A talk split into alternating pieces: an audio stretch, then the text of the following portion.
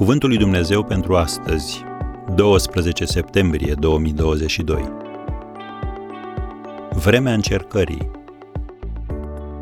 Până la vremea când s-a întâmplat ce vestise el și până când l-a încercat cuvântul Domnului.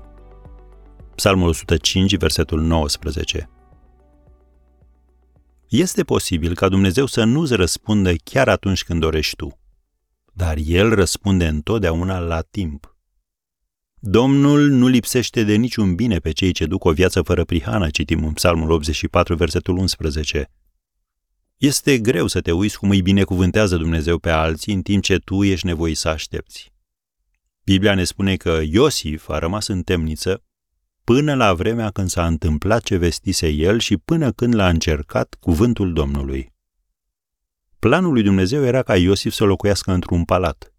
Dar cu toate acestea, iată l-a ajuns la închisoare, acuzat de fapte pe care nu le comisese. Acela a fost însă locul în care l-a întâlnit pe paharnic, care a avut trecere înaintea lui Faraon, și prin această relație el a fost promovat și a ajuns a doua persoană ca importanță din Egipt. Să înțelegem un lucru. Când umblăm cu Dumnezeu, ocaziile de avansare sunt stabilite de planul său și nu de faptele cuiva. Și pregătirea precedă întotdeauna promovarea. Când Ilie a chemat foc din cer pe muntele Carmel, toată lumea l-a admirat și l-a aplaudat. Dar apoi a petrecut câțiva ani în lipsuri și singurul prieten pe care l-a avut a fost o văduvă săracă.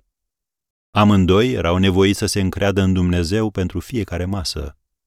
Într-un astfel de moment, Ilie a învățat lecții despre smerenie, călăuzire divină și încrederea în Dumnezeu în vreme de nevoie. Lucruri care nu au neapărat un loc și o logică în gândirea ta obișnuită.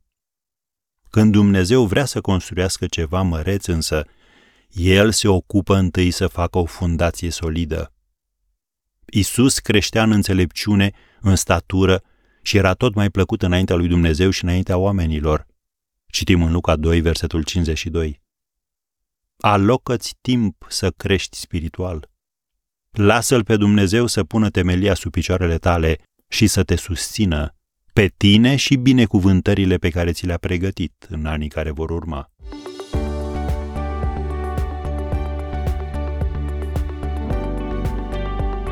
Ați ascultat Cuvântul lui Dumnezeu pentru astăzi, rubrica realizată în colaborare cu Fundația SER România.